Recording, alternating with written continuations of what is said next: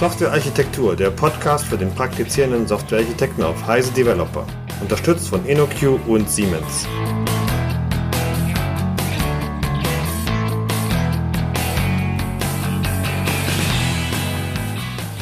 Hier ist der Softwarearchitektur-Podcast mit einer neuen Episode. Ähm, wir sind heute zu zweit mit einem Gast. Wir heißt äh, Stefan.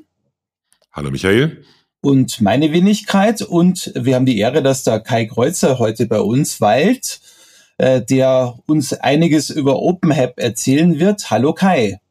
Hallo Michael, hallo Stefan. Hallo Kai. Bevor wir anfangen, Kai, kannst du mal etwas über deine eigene Person erzählen, damit dich die Hörer kennenlernen?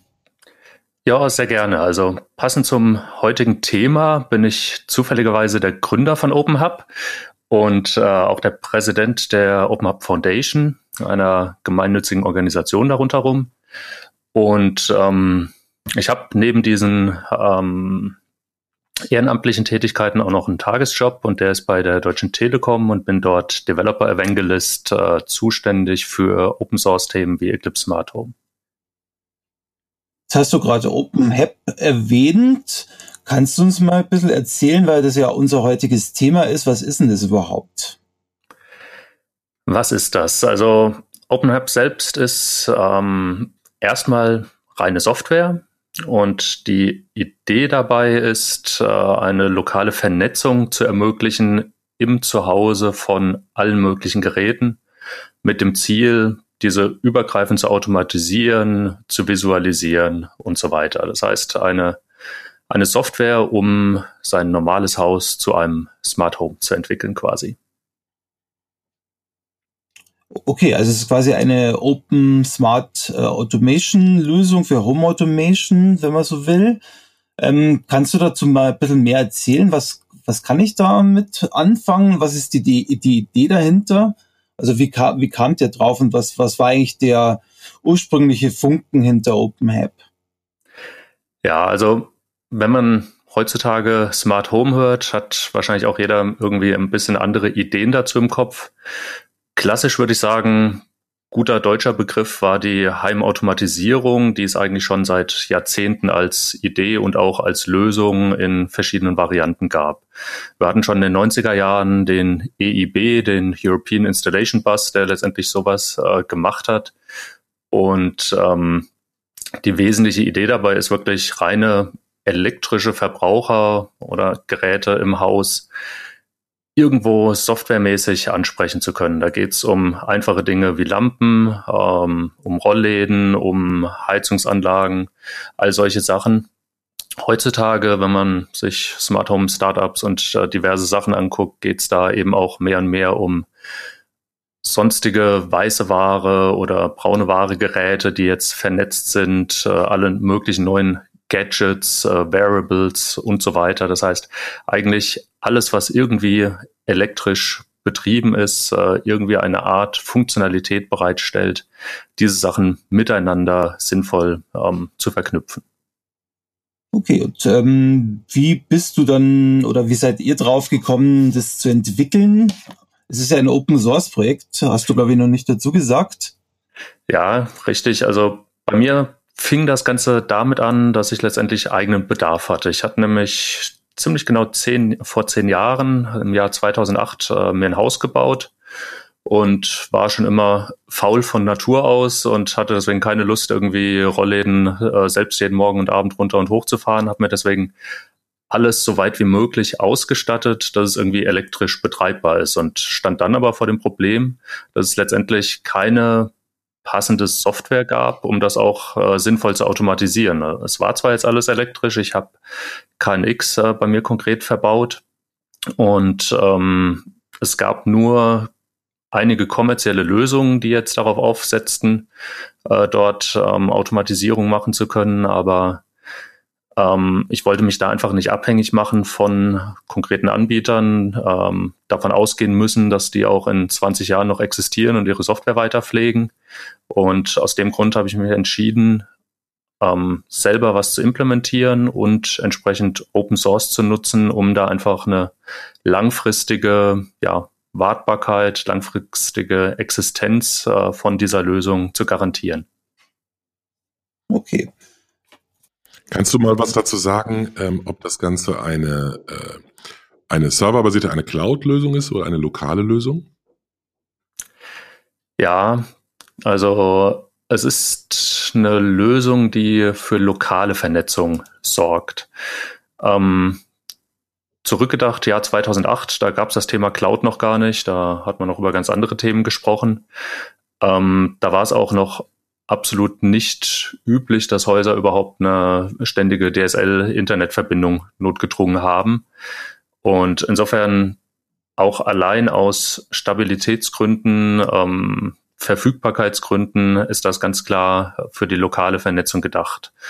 Um verschiedenste Geräte, die einfach auch nicht IP-fähig sind, sondern beispielsweise über ein serielles Kabel angeschlossen werden, über ähm, spezielle Heimfunkprotokolle wie Zigbee, Z-Wave, was es da so alles gibt, ähm, kommunizieren. Dafür braucht es einfach ein lokale, äh, lokales Gateway, lokale Vernetzung. Und insofern ist heutzutage äh, die klassische Hardware, auf der OpenHub eingesetzt wird, beispielsweise sowas wie ein Raspberry Pi als kleinste Stufe oder andere Singleboard-Computer, ähm, die einfach dann leistungsfähig genug sind, um dort die Sachen ausführen zu können und gleichzeitig aber auch erweiterungsfähig mit USB-Ports für Funkprotokolle und so weiter. Und es insofern da eine sehr gute Plattform bietet. Mhm. Also ich habe das natürlich deswegen gefragt, weil die, äh, weil die äh, weil das halt eine, eine häufige Diskussion ist, die ich führe mit äh, sowohl Leuten in unserer Branche wie auch Leuten außerhalb der Branche, diese Frage, ob man sich mit so einer Smart Home Automatisierung abhängig machen möchte von irgendwelchen äh, Dritten, von irgendwelchen zentralen Plattformen. Wie ist denn deine Meinung dazu? Meine Meinung ist wirklich, ähm, dass das, was man als großen Trend eigentlich in der Industrie sieht, ähm, prinzipiell in die falsche Richtung läuft. Es ist ähm, aus Hersteller-Anbieter-Sicht irgendwie gut zu verstehen, dass es sehr einfach ist, einen Cloud-Service aufzusetzen und zu sagen, hey, wenn die anderen auch ähm, Cloud-Dienste haben, da haben wir sowas wie einen Standard, da können wir über REST-APIs uns vernetzen, OAuth-Authentifizierung und wir machen das jetzt alles über die Cloud, die Integration von den verschiedenen Sachen. Dafür ist das Tooling, dafür sind die Skills und so weiter alle da und das geht relativ schnell und einfach. Und als Hersteller hat man natürlich dann den großen Effekt, ähm, man ist letztendlich ähm, die zentrale Instanz für die Leute und damit da nicht wegzudenken. Aus Konsumentensicht ähm, bietet dieses ganze Konstrukt aber letztendlich nur Nachteile. Denn als Anwender muss ich letztendlich für all meine Geräte erstmal irgendwelche Accounts schaffen bei dem jeweiligen Anbieter. Das heißt, wenn wir da in Zukunft denken, ich muss irgendwie, keine Ahnung, für meinen Stuhl, der eine Sitzbelegungserkennung hat, brauche ich einen Account, muss mir Credentials merken, für meine Sportschuhe ebenfalls und für was weiß ich alles, muss die Sachen da alle verknüpfen und bekannt machen. Es kann eigentlich keine Lösung sein, sondern man möchte einfach nur die Geräte lokal haben. Wenn sie lokal da sind, gehören die irgendwo zu meinem Haus, zu meinem Umfeld und ähm, das soll möglichst alles von alleine automatisch auch dort äh, erkennbar und nutzbar sein. Und eben auch die Frage der permanenten Internetanbindung ähm, ist für mich schon für die Kernfunktionen vom Haus wie Lichter schalten, Rollläden, Heizung, ähm, möchte ich da nicht abhängig sein von wirklich einer Internetverbindung, weil auch wenn das heutzutage üblicherweise der Fall ist, lesen wir oft genug von Problemen, dass DSL mal ausfällt, weil ein Bagger die Leitung getroffen hat, weil irgendwie die Umschaltung zu einem anderen Anbieter nicht klappt. Und es gibt viele Situationen, wo die Leute auch über Tage mal ohne Internetanbindung dastehen. Und wenn dann die ganz essentiellsten Funktionen im Haus nicht mehr funktionieren, ist das eigentlich ein No-Go. Jetzt haben wir, glaube ich, ja schon ein bisschen in Richtung Architektur gegangen des Systems. Äh, zumindest einmal so ein paar Komponenten oder ein paar Vorstellungen. Kannst du noch ein bisschen mehr erzählen, wie das äh, überhaupt strukturiert ist? Ja, also rein technisch ist erstmal ähm, aufgebaut in Java als Programmiersprache. Es nutzt ähm, OSGI für Modularisierung und ähm, als Kern Idee oder Kernarchitektur dahinter ist letztendlich die Idee, dass es eine abstrakte funktionale Ebene gibt, wo wir nur noch über Funktionen im Haus reden, wie von wegen hier ist ein Licht, hier ist eine ein Temperaturwert und äh, das sind die sogenannten Items in OpenHub. Das ist ein funktionaler kleiner Datenpunkt quasi, an dem man Befehle schicken kann, der selbst irgendwie einen Zustand hat, den man abfragen kann.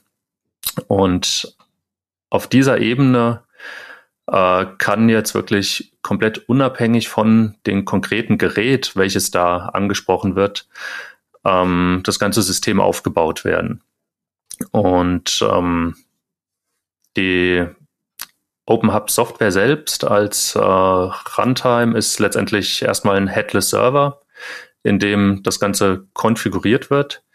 Der hat eine REST-API nach außen hin, um dann ähm, Nutzerinterfaces äh, zu erlauben, die Sachen zu visualisieren oder eben auch äh, darüber anzusprechen. Und ähm, auf der anderen Seite dann diese funktionalen Items ähm, anzubinden an konkrete Geräte, die entsprechend dann auch kleine Treiber für die Geräte äh, auf dem Gateway darstellen. Die sind in OpenHub äh, Bindings genannt, Geräte-Bindings. Ähm, um das dann da dran zu bauen. Das Interessante ist jetzt, dass die Bindings wirklich alle einzelne OSGI-Bundles sind und insofern da eine sehr starke Modularisierung in der Form stattfindet. Okay, das heißt, wenn ich einen Philips Hue oder sowas habe, könnte ich auch einbinden, indem ich ein entsprechendes Binding baue. Habe ich das richtig verstanden? Genau. In so einem Fall bei etwas, was irgendwie Standard ist für die Leute da draußen, hast du noch das große Glück, du musst es nicht selber bauen, sondern das gibt's natürlich schon.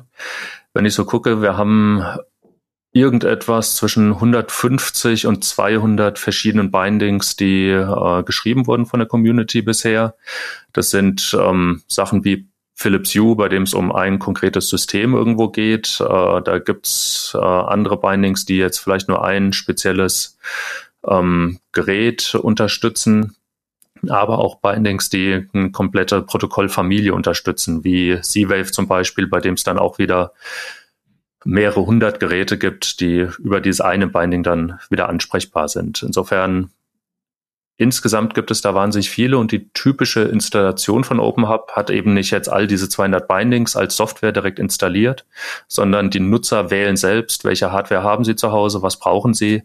Und insofern hat jeder ein individuelles anderes äh, Subset von diesen verschiedenen Modulen bei sich installiert. Vielleicht noch eine Frage zur Architektur, geht die auch in die Richtung? Und zwar ein Thema bei Smart Home ist ja immer wieder Sicherheit, äh, überhaupt bei Automatisierung. Wie handhabt ihr das in OpenHub?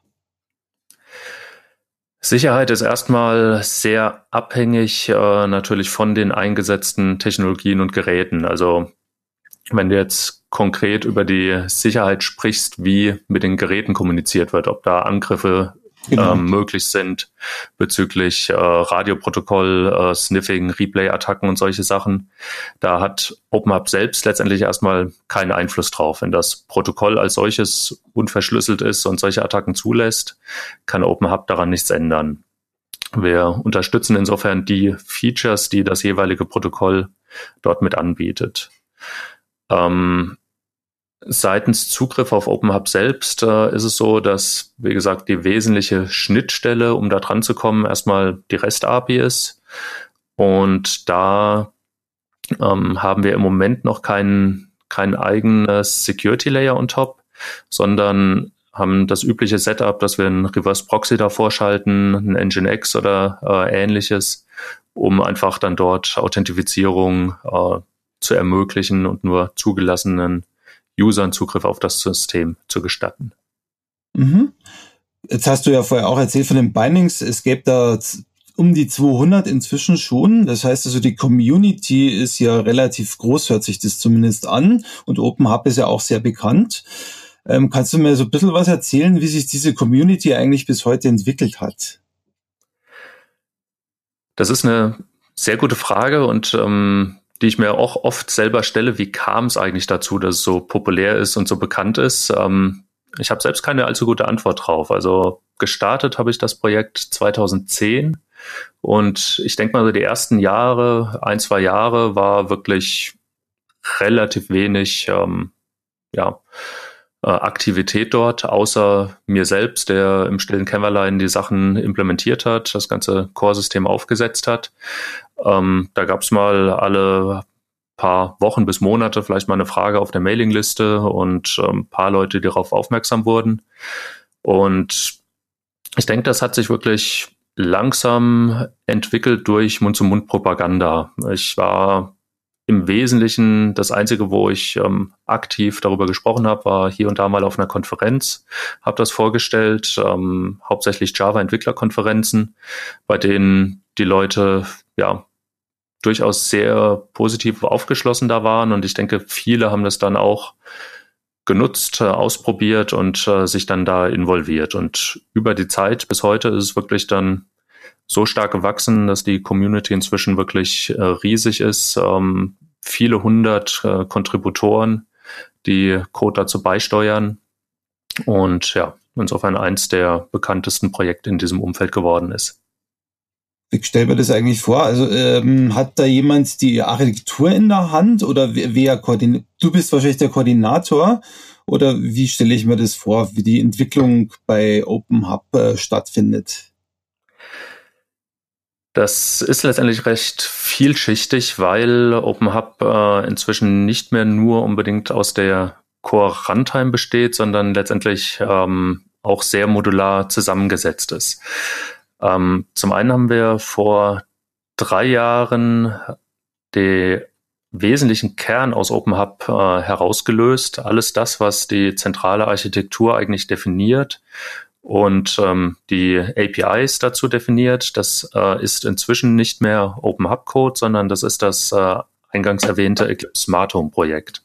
Mhm. Ähm, das ist letztendlich jetzt ein Framework, was die zentrale Architektur definiert und was unabhängig von Open Hub letztendlich äh, entwickelt wird von äh, Leuten, die sich um dieses Projekt kümmern. Open Hub selbst ähm, ist für die Runtime selbst eigentlich mehr oder weniger jetzt nur noch ein Wrapper um Eclipse Smart Home rum mit ein paar Startskripten. Wir benutzen noch Apache Karaf, was wiederum ein eigenes Projekt ist mit seiner eigenen Entwicklungsmannschaft, um letztendlich so den ganzen Container zu managen und das Ganze äh, zu machen. Wir haben weitere Komponenten wie eben die äh, Smartphone-Apps dazu. Wir haben auch eine Cloud-Komponente. All diese Sachen gibt es wiederum eigene Leute, die sich darum kümmern. Und ähm, bezüglich der Architektur selbst ist es insofern so, dass die im Wesentlichen jetzt von Eclipse Smart Home vorgegeben ist. Und ähm, wie das hier abläuft, äh, ist letztendlich nach dem wohl definierten Eclipse Development Prozess definiert. Das heißt, äh, als Projekt bei der Eclipse Foundation äh, hat man sich dort den Prozessen zu unterwerfen klingt jetzt vielleicht zu negativ, sondern es ist sehr vorteilhaft, dass es dort ähm, definierte Prozesse gibt, nach denen einfach klar ist, wie Entscheidungen bezüglich Architektur und so weiter getroffen werden. Und das wichtigste Prinzip bei Eclipse ist äh, im Prinzip das äh, die Meritokratie. Das heißt, wer sich einbringt in diesem Projekt, der hat auch Mitbestimmungsrechte. Und ähm, konkret ist es zurzeit so, dass wir auf Eclipse Smart Home vier Committer haben. Committer sind diejenigen mit Schreibrechten und Bestimmungsrechten auf dem Projekt, wohin das weitergeht. Das ist ähm, ein Kollege von der Deutschen Telekom, das ist einer von Aleon, Mittelständler, der äh, letztendlich Eclipse Smart Home für eigene Dinge ganz unabhängig von Open Hub ähm, einsetzt. Wir haben eine Committerin von Bosch und ähm, mich selbst als derjenige, der Open Hub als auch Telekom äh, Interessen dort mehr oder weniger vertritt.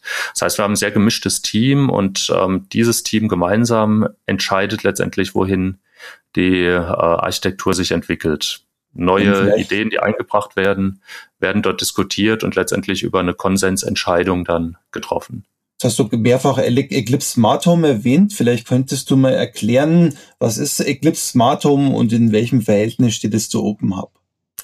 Ja, also wie gesagt, es hat sich äh, entwickelt aus der Open Hub 1 Version heraus, indem wir vor drei Jahren den zentralen Code von Open Hub genommen haben und eine initiale Kontribution für Eclipse Smart Home damit gemacht haben. Das, die Idee dabei ist letztendlich eine Trennung aus dem Kern als Framework, äh, quasi nur eine Java Library, die zentrale Services, Funktionalitäten äh, bereithält und äh, APIs definiert. Das zu trennen von einer konkreten Lösung, die äh, entsprechend dann einfach nur noch ein Binary ist, was sich die Leute runterladen und installieren können und benutzen können. Und OpenHub ist quasi die Open Source frei verfügbare Lösung äh, für alle, wohingegen auf Basis von Eclipse Smart Home eben auch noch äh, kommerzielle Lösungen existieren, andere das Ganze einsetzen, äh, wie beispielsweise die Deutsche Telekom in Kiwicon. Okay. Genau, vielleicht kann ich da auch ergänzen, es gibt eine ganze Reihe von Dingen. Ne? Wir benutzen das auch in diversen Projekten. Es gibt eine ganze Reihe von Unternehmen, kleine wie große, die auf Eclipse Smart Home Basis Lösungen entwickeln. Ähm, und das hat dann meistens eher weniger mit Open Hub zu tun. Jetzt haben wir ja auch noch gesagt, dass Open Hub ähm, quasi ein Ökosystem ist, oder zumindest kommt, kam es so rüber, ähm, weil du hattest erwähnt, Apps und Cloud und alles Mögliche. Ähm, kannst du dazu noch was erzählen? Weil Open Hub ist ja scheinbar dann nicht, äh, ist ja nicht nur eine isolierte Architektur, sondern es ist ja auch quasi mit mehrfachen verschiedenen Bestandteilen, die wirklich alle zusammen ein Ökosystem bilden. Ja, absolut. Also der Start war, wie gesagt, die äh, Headless Runtime, ähm, die zentral läuft. Die Bindings sind die Erweiterungen. Diverse ähm, User Interfaces wurden entwickelt, äh, native Apps für Android, für iOS, äh, für Windows äh, ebenfalls. Wir haben verschiedene Web-UIs, die dafür gebaut sind äh, und beispielsweise Dashboard-Visualisierung und so weiter anbieten. Wir haben eine Komponente, die ähm, eine eigene Raspberry Pi Distribution zusammenstellt, das sogenannte OpenHubian. Das heißt, da gibt's auch schon ein fertiges SD-Karten-Image, was äh, das alles fertig einem aufsetzt, runterlädt, äh, Aktualisierungen ermöglicht und ähm, solche Dinge tut. Wir haben die Cloud-Komponente, OpenHub Cloud genannt, die letztendlich dafür sorgt, dass es eine einfache Möglichkeit gibt, einen Remote-Zugriff zu ermöglichen zu einer lokalen Instanz, als auch sich äh, zu integrieren mit äh, Dingen wie ähm, Google Cloud Messaging oder äh, Apple Push Notifications, so dass man in die nativen Apps dann eben auch die Integration von äh, Push-Notifizierungen bekommen kann, wofür man notgedrungen eben irgendwie einen Server in der Cloud braucht, äh, damit man damit integrieren kann. Zusätzlich ähm, dient diese Cloud-Komponente dann auch noch Integration mit anderen beliebten Diensten wie IFT, also If This Then That, als webbasierte äh, Regelmechanismus. Integration mit dem Alexa-Skill oder Google Assistant, äh, der jetzt gerade hinzukam, ähm, sind alle über diese Cloud-Komponente. Insofern äh, hast du rechts, ist letztendlich ein großes Ökosystem, was sich darum entwickelt hat und wir haben auf GitHub mittlerweile ich glaube, 35 bis 40 verschiedene Repositories, wo diese einzelnen Komponenten dann gepflegt werden durch auch durchaus sehr unterschiedliche Leute insgesamt. Ich sehe, ihr habt ja auch Apps, also zumindest auf meinem iPhone gab es eine ähm, App zum Thema Open Hub, die ist dann auch von euch. Genau, richtig. Aber das ist eine von den nativen Apps, die auch von äh, einigen äh, Leuten gepflegt wird, äh, separat. Und letztendlich ähm, sorgen wir dafür, dass die in den App, App Store dann kommt als äh, quasi eine Referenzimplementierung. Die Leute können das Ding auch, äh, den Source Code nehmen, sich selber zusammenbauen, ähm, beliebig verändern. Auch das ist möglich natürlich. Wenn ich zum Beispiel jetzt bei OpenHub selber mitarbeiten möchte, wie würden das ausschauen? Also wie würde ich denn da vorgehen?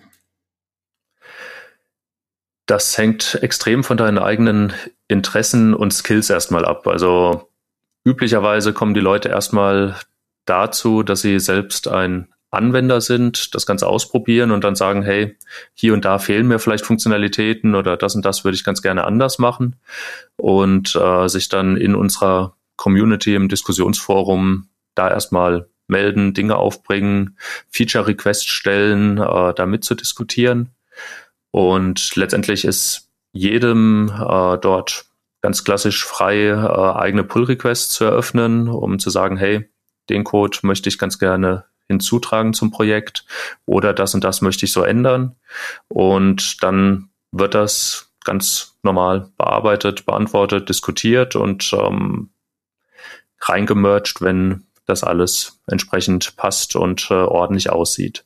Dazu vielleicht noch zu sagen, wir haben generelle Coding Guidelines, ähm, die auf der Developer-Dokumentation bereitstehen, um einfach dafür zu sorgen, dass Code, der äh, kontributiert wird, möglichst einen einheitlichen Stil hat, äh, so dass er von allen, die dann Interesse haben, auch gepflegt werden kann, einfach verstanden werden kann und wir nicht irgendwie eine sehr fragmentierte Codebasis äh, am Ende haben. Aber das funktioniert ganz gut. Die Leute halten sich da dran. Wir haben auch viel äh, statische Analyse inzwischen drin, wo das automatisch gecheckt wird und die Leute automatisiert Feedback bekommen, wo sie vielleicht noch ein bisschen was stilistisch ändern sollten.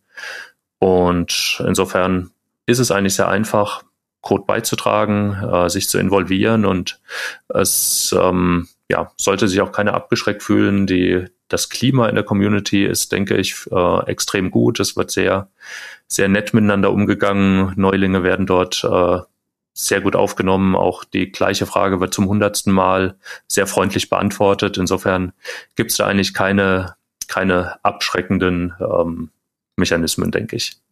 Vielleicht nur eine Frage Interesse halber, wie testet ihr eigentlich das Ganze? Oder habt ihr irgendwelche, sage ich mal, Unit-Tests gebaut oder, oder wie, wie macht ihr das insgesamt? Ja, Testen ist ein schwieriges Thema bei allem, was Hardware betrifft. Also wir haben Tests auf verschiedenen Ebenen. Im Inneren natürlich erstmal äh, reine Unit-Tests, um wesentlichen Funktionalitäten abzusichern. Wir haben automatisierte Komponententests, die das Ganze dann auch schon auf einem OSGI-Framework hochfahren, um Sachen äh, miteinander äh, gegen zu testen. Aber gerade was jetzt äh, Bindings und äh, die ja, Hardware-Integration angeht, das ist natürlich äh, kaum abzubilden mit automatisierten Tests, weil zum einen nicht zentral alle Hardware bereitsteht und weil selbst wenn Hardware bereitsteht, es extrem aufwendig ist, Geräte irgendwie in den Zustand zu bringen für automatisierte Tests, sowas rückabzuwickeln, wenn Fehler auftreten und so weiter. Das heißt, an der Stelle ähm, ist es so, dass wir mehr oder weniger durch die User-Community, die auch auf äh, Snapshot-Basis die, die zentralen Maintainer nutzen die Snapshot-Builds und äh, spielen die bei sich auch ein und testen wirklich die Sachen dann manuell dagegen. Für einen insgesamten äh, Smoke-Test der Funktionalitäten haben wir auch noch ein Demo-Beispiel-Setup, äh, was üblicherweise dann auch herangezogen wird, zu sagen, wenn wir eine neue Distro gebaut haben, kann man die nehmen, manuell anstarten und auch gucken, ob die UIs alle passend funktionieren, ob es irgendwelche generellen Probleme gibt, die jetzt durch die Komponententests noch nicht gefunden wurden. Da wäre auch der Plan, dass wir gerade solche Art von Smoke-Tests noch äh, automatisieren. Dass man wirklich eine fertige Distro hernimmt, ähm, automatisierten Prozess entpackt, anstartet, mit ähm, simulierten Browsern drauf zugreift und da noch diverse Tests macht. Das haben wir zurzeit noch nicht, wäre aber sicher noch eine sinnvolle Erweiterung. Du hast ja gerade gesprochen von Distro. Ähm, du hast, glaube ich, jetzt die Version 2.2 vor kurzem fertiggestellt. Was ist denn eine Distribution bei euch? Genau, Version 2.2 kam Ende 2017, kurz vor Weihnachten, als Weihnachtsgeschenk quasi an alle. Ähm, wir verfolgen letztendlich ähm, momentan eine ja, Versionierung nach dem Release-Train-Verfahren, würde ich mal sagen. Also mehr oder weniger alle paar Monate, üblicherweise im Abstand von vier bis sechs Monaten, machen wir eine neue Version, üblicherweise meiner Version 2.2, nächste wird 2.3 sein und ähm, zählen dann alle Komponenten, also alle Bindings gleichzeitig mit hoch. Das heißt, alle Features, die bis dahin fertig wurden und eingeflossen sind, sind Bestandteil, äh, andere nicht. Wir haben uns bisher eben dazu entschieden, das wirklich zentral zu machen, ähm, damit man wirklich sicherstellen kann, dass die Sachen alle ordentlich zusammenpassen und weil der Pflegeaufwand, wenn alles separat versioniert würde, ähm, nochmal eine ganze Komplexitätsstufe äh, höher ginge. Insofern ist das im Moment so das Verfahren, wo wir sagen, okay, es gibt letztendlich regelmäßige Releases ähm, ohne eine committete Roadmap, um jetzt zu sagen, hey, im nächsten, in sechs Monaten ist exakt das und das und das drin, sondern wir machen dann einfach ein Feature Freeze ein paar Wochen vorher, gucken, dass äh, wirklich äh, Bugs, die sich irgendwie noch drin finden, Regressionen beseitigt werden in dem Zeitraum. Und ja, die Features, die dann da sind, äh, werden entsprechend als stabile Version released. Also wie heißt jetzt die vier Leute, die du vorher erwähnt hast? Die vier Leute, die ich erwähnt habe, kümmern sich um Eclipse Smart Home ausschließlich. Ähm, mhm.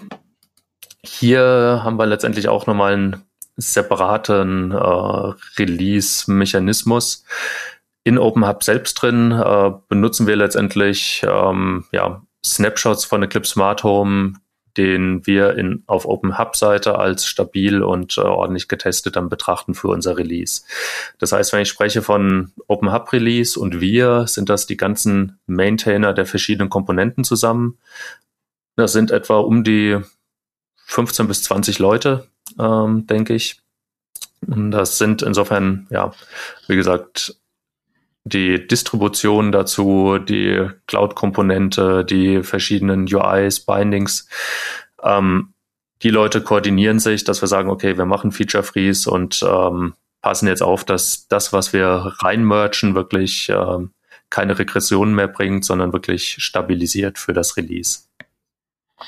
Mir scheint, bei vielem, was du gesagt hast, ähm, sieht man, dass ihr die, ähm, die Struktur, die ihr in der Architektur geschafft, geschaffen habt, auch organisatorisch ausnutzt. Ne? Also zum einen habe ich irgendwie herausgehört, dass der, dass der Kern des Ganzen, der Nucleus, die Engine, wie immer man das nennen will, die habt ihr sozusagen raus, rausgetrennt und als Eclipse Smart Home ähm, oder verwaltet ihr jetzt als, als Eclipse Smart Home. Und auch im Rest gibt's eine, gibt's eine sehr starke Modularität, die ihr nutzt, um diese unterschiedlichen Anforderungen zusammenzubringen. Ähm, kannst du da vielleicht ein bisschen ins Detail gehen und mal genauer erklären, wie die Modularität bei euch sich in der Architektur wiederfindet? Ja, ähm, wie anfangs erwähnt, wir nutzen Java und als wesentliche ähm, ja, Architekturkomponente darin OSGI. Ähm, OSGI als solches hatte ich äh, ganz von Anfang an. Wir haben wahrscheinlich ja. ganz, ganz viele Leute bei uns unter den Zuhörern, die genau wissen, was das ist, aber wir haben bestimmt auch ein paar, die es nicht wissen. Kannst du uns ganz kurz eine Ein-Minuten-Intro zu OSGI geben? Okay, die 10 Sekunden Intro dazu wäre, OSGI bringt Modularisierung in Java. Ähm, die etwas längere Variante ist, ähm, Java-Modularisierung kennen die meisten wahrscheinlich jetzt eher im Rahmen von Java 9, Project Jigsaw, äh, dass das jetzt alles irgendwie in Module aufgeteilt wird. Ähm, OSGI selbst ist bereits Ende der 90er Jahre entstanden, also als Java noch relativ jung war und ganz ursprünglich bedeutete OSGI mal Open Service Gateway Initiative. Das heißt, es ging eigentlich genau darum, um das, was OpenHub heutzutage darstellt, ein offenes Gateway äh, für Heimautomatisierung zu erlauben. Und ähm, aus dieser Historie heraus ist OSGI so konzipiert, dass es es auf einer einzigen JVM ermöglicht, ähm, zur Laufzeit neue Komponenten hinzuzuinstallieren, neue Dienste darauf äh, bereitzustellen, so dass man wirklich seine Applikation verändern kann, ohne quasi die Gesamt JVM hoch und runter fahren zu müssen. Also runter und hoch, um genau zu sein. Und ähm, insofern ist es erstmal etwas, was vom Laufzeitverhalten ähm, letztendlich versucht, Dinge zu adressieren. Aber für mich ist einer der ganz fundamentalen ähm, ja, Mehrwerte von OSGI. Die Tatsache, dass es auch schon zur Entwicklungszeit äh, eine starke Modularisierung fördert und dort das ganze Architektur-Gedankenmodell auch in diese Richtung treibt. Konkret ähm, sind die sogenannten OSGI-Bundles ähm, einzelne Jar-Files, das heißt ähm, ein Satz von diversen Klassen, die irgendwo zusammengehören, mit etwas Meta-Informationen, wo für diese Klassen konkret gesagt wird, ähm, diese Java-Packages werden exportiert, die stehen auch anderen bereit, ähm, wohingegen ich, um zu funktionieren, brauche die und die Packages, die mir irgendjemand anders bereitstellen muss. Das heißt, man hat einen starken äh, Contract hier, um zu sagen, ich habe internen Code, den geht keiner was an, den kann ich refactoren zu jeder Zeit, äh, um mir und kann mir trotzdem sicher sein, dass hier nichts kaputt geht. Und ich habe Dinge, die exportiert werden. Das sind, das ist automatisch meine Public API, auf die ich aufpassen muss bei Versionierung und so weiter. Und ähm, es insofern einem wirklich erlaubt zu sagen, okay, diese Dinge darf ich äh, verwenden, diese darf ich nicht verwenden und äh, dadurch die einzelnen Module wirklich sehr unabhängig voneinander macht und das zur Entwicklungszeit eben ermöglicht, dass das auch einfach von verschiedenen Leuten entwickelt werden kann. Ähm, klassisch sieht man Java ansonsten oft von wegen, oh, da habe ich eine Klasse, die sieht gut aus, die würde ich gern benutzen, die passt und man hat am Schluss letztendlich einen großen Software-Monolith geschaffen, der extrem schwer zu refactoren ist, der extrem schwer ähm, weiterzuentwickeln ist. Und ähm, da ist wirklich OSGI ein sehr gutes Mittel, äh, dagegen anzuwirken.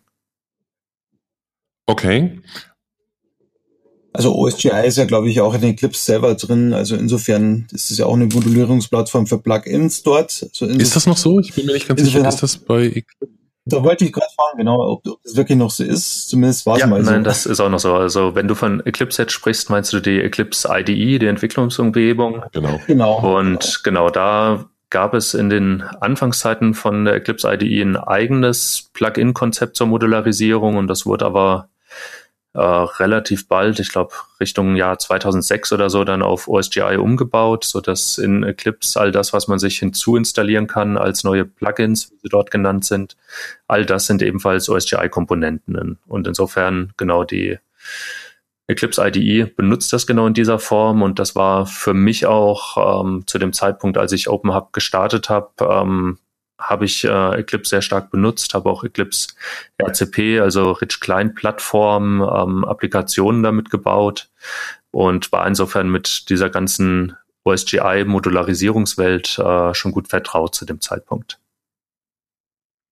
Ich glaube, das ist ein interessanter Punkt. Also es ist ja nicht so, als ob es nur OSGI-Fans gibt. Ähm, ich glaube, ähm, es gibt sehr, sehr viele Leute, die das kritisieren, insbesondere weil sie es als ähm, äh, sehr komplex und sehr aufwendig erfinden, äh, empfinden, OSGI-Bundles zu bauen, sich in dem Universum da zurechtzufinden. Wie ist da eure Erfahrung? Ähm, du hast recht, es gibt viel Kritik und Leute sagen üblicherweise, es ist sehr komplex. Ähm, was sich seit dem letzten Jahr, denke ich, da etwas ändert, ist, dass die Leute mit Java 9 und äh, Jigsaw nun erkennen, dass die Komplexität nicht an OSGI liegt, sondern an der einfachen Tatsache, dass Modularisierung mit Versionierung an sich ein sehr komplexes Thema ist. Ähm, ganze Welt von Dependency Management, äh, wenn man sich anguckt, was man in Maven treiben muss und ähm, was da alles geschieht. Die Problematik ist wirklich, äh, das alles ordentlich zu verwalten. Und äh, OSGI an sich ist aus meiner Erfahrung wirklich eigentlich für sich betrachtet relativ leichtgewichtig, weil alles, was es on top on Java bringt, ist erstmal diese Metadaten, das sogenannte OSGI Manifest, ähm, bei dem Informationen dazu bereitgestellt werden. Und ähm, nichtsdestotrotz ähm, ist OSGI natürlich eine kleine Unterwelt von Java, mit der nur ein kleiner Teil der Java-Entwickler vertraut ist, so dass wir durchaus in Open Hub auch versuchen, für neue Entwickler, die reinkommen, ähm, denen nicht gleich die volle äh, OSGI-Dröhnung quasi zu verpassen, dass die da alle internen Konzepte auch verstanden haben müssen, sondern das von denen etwas weg zu abstrahieren durch die APIs. Das heißt, wir sagen nur noch, unsere APIs, sie haben das und das zu implementieren, registrieren es irgendwo als Dienst und äh, wir nutzen OSGI und die Features davon im Hintergrund äh, für die Plattform im Framework intern, ohne es quasi Komplexität dem Nutzer aufzuhalsen. Mhm. Wie muss ich mir das jetzt vorstellen? Also angenommen, ich habe tatsächlich eine Komponente gefunden, für die es noch kein Binding gibt, ähm, äh, die aber vielleicht äh, von mir aus ein HTTP-API hat, über das ich da irgendwie rankomme. Da habe ich auch ein Beispiel, eine Beispielimplementierung irgendwo anders hergefunden, die mir zeigt, wie ich dieses Gerät nutze oder ich habe es mir selber herausgefummelt, herausgesucht. Ähm, was genau wären dann die Schritte, die ich tun muss, um so ein Binding zu entwickeln? Hm, für neue Bindings bieten wir direkt einen Maven Archetype an. Das heißt, ähm, du benutzt einfach Maven, ähm, nachdem du das Projekt ausgecheckt hast natürlich, ähm, kleines Skript, was dir ein Skelett für dein Binding dann anlegt. Das lässt sich dann direkt in die IDE importieren, kompiliert schon in der Form, wie es ist. Und das Wesentliche, was dort dann drinsteckt, ist eine Klasse, ein sogenannter Thing-Händler, ähm, welch, welcher dann den Code zu implementieren hat, um dein konkretes Gerät äh, mit rein zu integrieren. Da gibt's dann im Wesentlichen eine Methode Handle Command, die vom Framework aufgerufen wird, wenn dein Gerät nun irgendwas tun soll, sich einschalten soll, was umschalten soll. Und hier kannst du jetzt wirklich pure Java, den Beispielcode, den du gefunden hast, deine HTTP-Requests absetzen, äh, um das rein zu integrieren. Um das Ganze dann aufs interne Framework abzubilden, musst du letztendlich nur noch ähm, auch eine Form der Modellierung äh, als XML-Datei zusätzlich ablegen, die sogenannte äh, ThingXML indem du jetzt beschreibst, okay, dein konkretes Gerät hat Funktion A, B, C und diese Funktionen mappen auf äh, die internen funktionalen äh, Items ähm, in folgender Form, dass Funktion A ist beispielsweise etwas, was äh, nur ein Schalter ist, ein Boolean-Wert, on und off. Funktion B ist irgendwie ein äh, ein Zahlenwert, äh, den du vielleicht von außen bekommst und äh, Funktion D ist, keine Ahnung, eine eigene Enumeration, die du hast, wo du jetzt einen Sender auswählen kannst von deinem Radio. Und ähm, das wird insofern nur in Form von XML modelliert und dein interner Code muss dann darauf nur noch referenzieren und diese Dinge passend befüllen. Mhm. Und da, also das klingt für mich erstmal nachvollziehbar. Ähm, gibt bestimmt Leute, die jetzt darüber diskutieren würden, ob man, äh, ob XML nicht total uncool ist und man lieber JSON benutzt oder von mir aus Annotationen macht oder so, aber vom Prinzip her kann ich das alles schon sehr gut nachvollziehen. Welchen Mehrwert genau gewinnt ihr aus OSGI? Weil das hättet ihr ja auch, also ihr habt ja, glaube ich, nicht den Mehrwert, dass ihr im laufenden Betrieb Dinge äh, hineinladet und wieder rausladet oder irre ich mich da? Oder ist das tatsächlich mhm. ein Mehrwert, den ihr nutzt? Und das ist auch ein Mehrwert. Also okay. es sind letztendlich zwei Mehrwerte. Das eine ist, äh, wie vorher ausgeführt, die architekturelle äh, Sicht, dass wir wirklich sagen können, es sind die einzelnen separaten Komponenten, die beim Nutzer nicht installiert sein müssen und die insofern auch vom Entwickler ganz separat als eigene Komponente entwickelt werden können.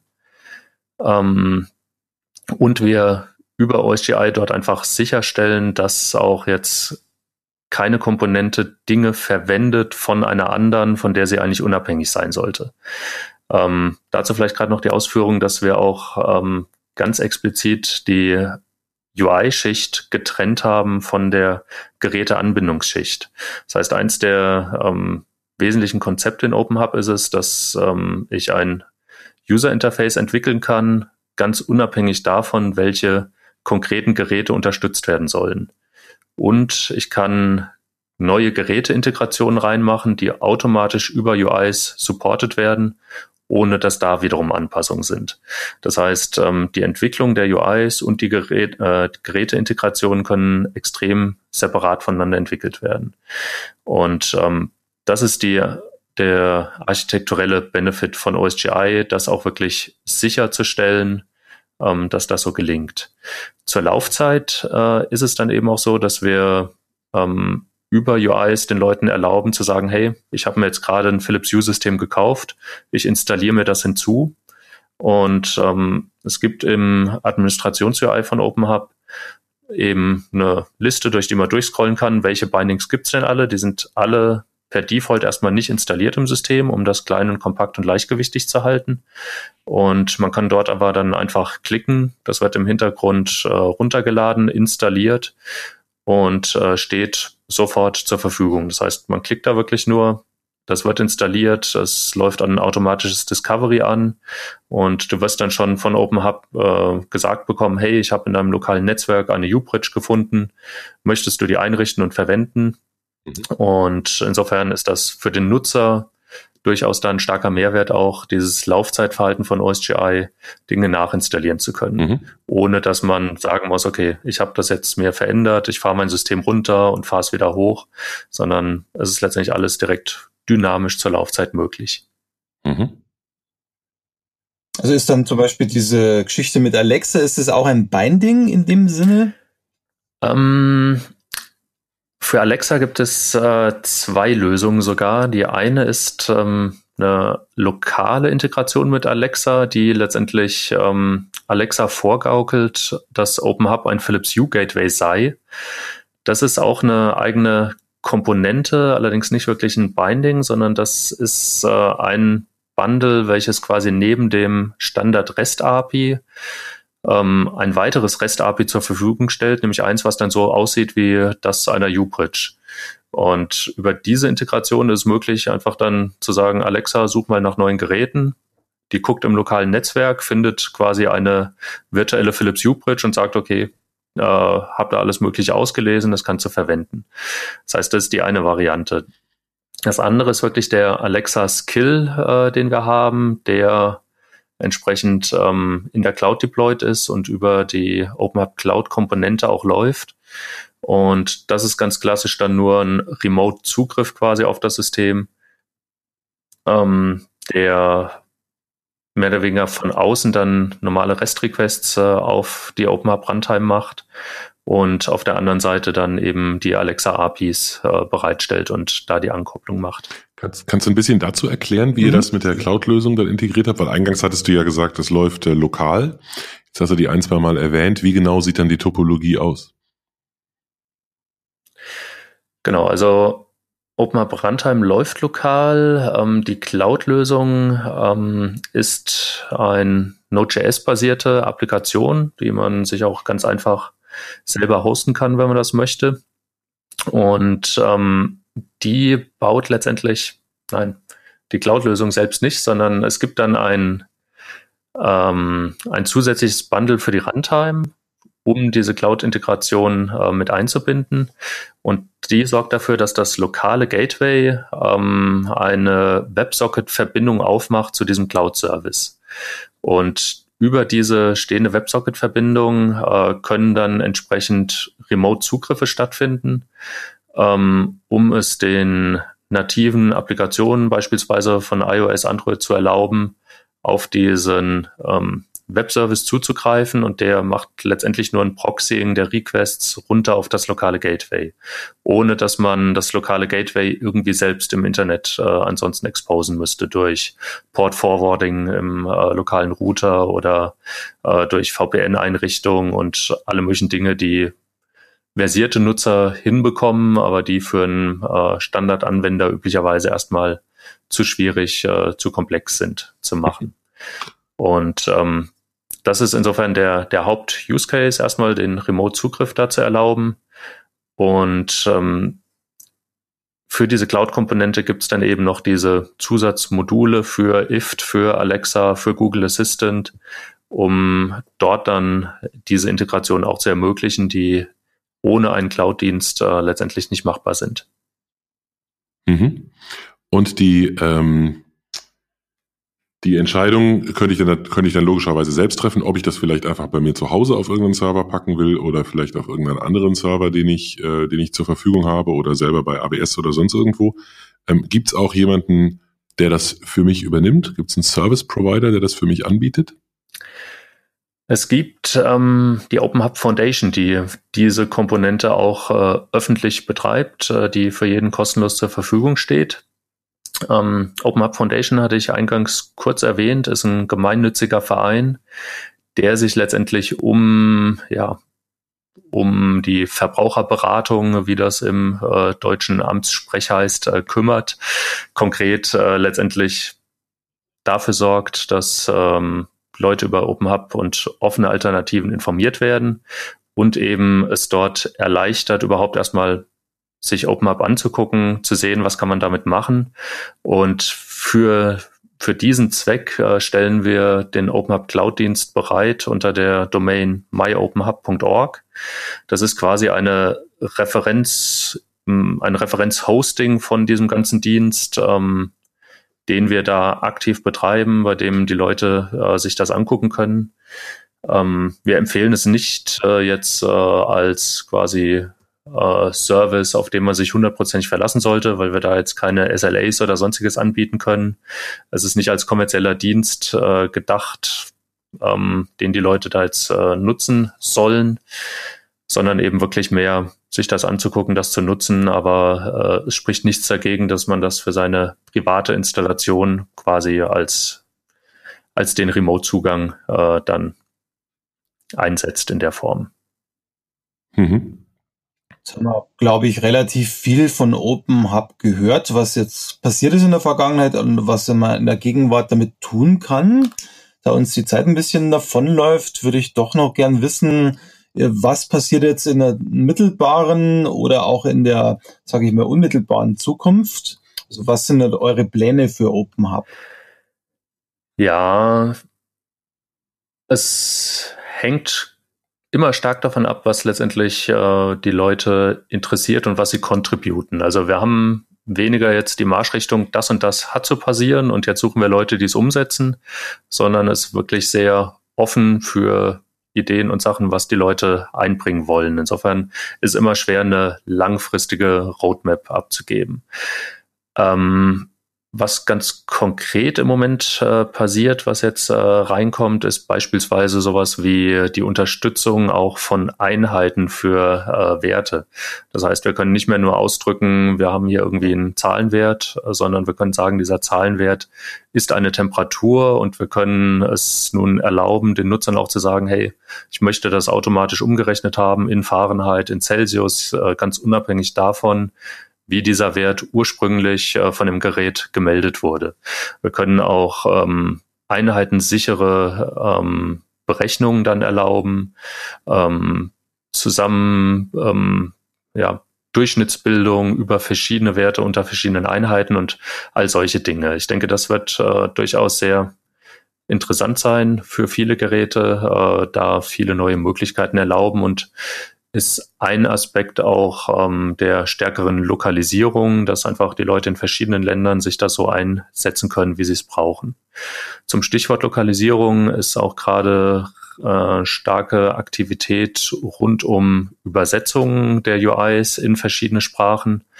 Da benutzen wir auch äh, webbasierte Dienste, um dort den Leuten zu erlauben, alle möglichen Labeltexte zu übersetzen und das Ganze eben noch individueller für die einzelnen Leute bereitzustellen. Ansonsten sehe ich als ein großes Thema, äh, was ich persönlich da auch vorantreiben will, ähm, noch die semantische Kennzeichnung von den Funktionalitäten. Ich hatte gesprochen von den Items, die letztendlich Funktionen darstellen, wie beispielsweise jetzt zu sagen, das ist etwas, das kann ich ein- und ausschalten. Ich habe allerdings keine Ahnung, was ich damit schalte. Ist das ein Licht? Ist das eine Alarmanlage oder wie auch immer? Das heißt, hier haben wir schon technische Konzepte äh, im System jetzt hinterlegt, zu sagen, wir können das auch semantisch noch auszeichnen, um was geht's da. Und diese Informationen dann auch beispielsweise besser nutzen für Sprachintegrationen, bei dem ich dann nur noch sage, schalte irgendwie Licht in dem und dem Raum ein. Dafür muss ich wissen, was sind Lichter, was sind Räume, wie passt das zusammen. Auch um äh, generell Richtung äh, AI, künstliche Intelligenz gehen zu können. Da ist jeder Kontext, den man noch äh, mit bereitstellen kann, sehr, sehr hilfreich. Und es gibt auch schon erste Implementierungen von ähm, ja, persönlichen Assistenten, Bots, mit denen ich jetzt per Chat-Interface interagieren kann, ähm, was letztendlich auch ähnlich liegt wie die Sprache, bei dem ich auch irgendwo Kontexte brauche, semantische Informationen brauche, äh, was äh, hinter den einzelnen Funktionen steckt. Und das ist, denke ich, eine der größeren Aufgaben jetzt noch für die Zukunft. Also es bleibt spannend und KI ist quasi auch ein Thema, das euch dann treibt. KI ist äh, ein Thema, was auf jeden Fall sehr spannend ist. Ähm, die Zeit wird zeigen, wie viel davon auch äh, beispielsweise lokal auf ja, restriktiveren Ressourcen wie, wie einem Raspberry Pi laufen kann und ähm, wie weit interessante AI-Dienste webbasiert einfach bereitstehen, die man dann da mit äh, integrieren kann. Also konkrete Vorstellung, wohin da die Reise geht, äh, habe ich selbst noch nicht. Aber ich sehe auf jeden Fall großes Interesse in der Community und denke, da wird mehr und mehr äh, in diesem Themenkomplex auch aufkommen. Dankeschön. Stefan, hast du noch eine Frage, bevor wir dann zum Schluss kommen? Vielleicht, ähm, was würdest du empfehlen, wo sollte man starten, wenn man sich näher mit dem Thema Eclipse Smart Home oder Open Hub beschäftigen möchte? Gut, Startpunkt ganz klassisch erstmal die Website, denke ich, ähm, bei dem wir versuchen, für Neulinge die passenden Informationen bereitzustellen. Ähm, wie erwähnt, haben wir ein sehr, sehr aktives Diskussionsforum auch, ähm, bei dem man auch erstmal fragen kann, wenn einem Dinge unklar sind, ähm, wenn man konkrete Ideen hat, die man gerne umsetzen möchte und machen möchte. Da lässt sich ähm, auf jeden Fall sehr schnell Hilfe finden. Ansonsten Empfehlungen wirklich selber ausprobieren. Erstmal System nur als Binary runterladen, aufsetzen, mit Spielen. Ähm, wenn man mitentwickeln möchte, IDE-Setup haben wir komplett automatisiert, was auf den Knopfdruck letztendlich äh, eine passende IDE aufsetzt, den ganzen Code auscheckt und ähm, man da auch einfach reinschnuppern kann. Okay, cool. Super, dann würde ich sagen, äh, erstmal ganz herzlichen Dank an dich, Kai, dass du dir die Zeit heute genommen hast, um mit uns zu sprechen. Und ich bedanke mich natürlich auch noch dafür, dass du überhaupt dieses ganze, sage ich mal, die Zeit aufwendest, um das äh, Open Hub weiterzubringen und mitzuentwickeln. Weil das wird nämlich nicht oft gewürdigt äh, oder nicht oft genug gewürdigt, würde ich mal sagen, an der Stelle. Ich glaube, dass wir heute eine sehr interessante, sage ich mal, Folge hatten, sehr spannend für uns gewesen ist ähm, und wie schon gesagt, vielen Dank an dich, dass du dich bereitgestellt hast, hier mitzuwirken. Und ähm, auch danke an Stefan, dass du teilgenommen hast. Ich denke, danke dir, Michael. Das gleiche für mich, Dankeschön. Und ich danke allen Zuhörern, die sich jetzt hier ähm, mit einschalten und wir werden noch einige Informationen natürlich äh, sozusagen auf den Kommentaren hinterlassen und ich freue mich schon auf die nächste Episode. Vielleicht aber auch wieder mal auf eine Episode mit dir, Kai, wenn es noch weiter fortgeschritten ist. Aber sehr gerne. Freut mich, dass ich euer Gast sein durfte. Insofern auch den Dank erwidert an euch zurück. Vielen Dank. Alles klar. Ich wünsche euch was. Ciao. Danke. Tschüss. Tschüss. Vielen Dank für das Herunterladen und Anhören des Software Architektur Podcasts. Er wird produziert von Michael Stahl, Stefan Tilkoff und Christian Weyer und ist gehostet auf dem Heise Developer Channel unter heise.de slash developer slash podcast. Die Betreiber freuen sich über jegliches Feedback, sei es als Kommentar auf der Webseite, via E-Mail oder als MP3 aufgenommenes Audiofile bzw. als Anruf auf der dafür vorhandenen Voicebox. Kontaktmöglichkeiten finden sich auf der Webseite. Alle Episoden des Podcasts sind lizenziert unter der Creative Commons Non-Derivative License 3.0. Das bedeutet, die Episoden des Podcasts können als Ganzes für nicht kommerzielle Zwecke genutzt werden. Änderungen sind nicht erlaubt, es muss nur die Quelle angegeben werden. Näheres unter creativecommons.org.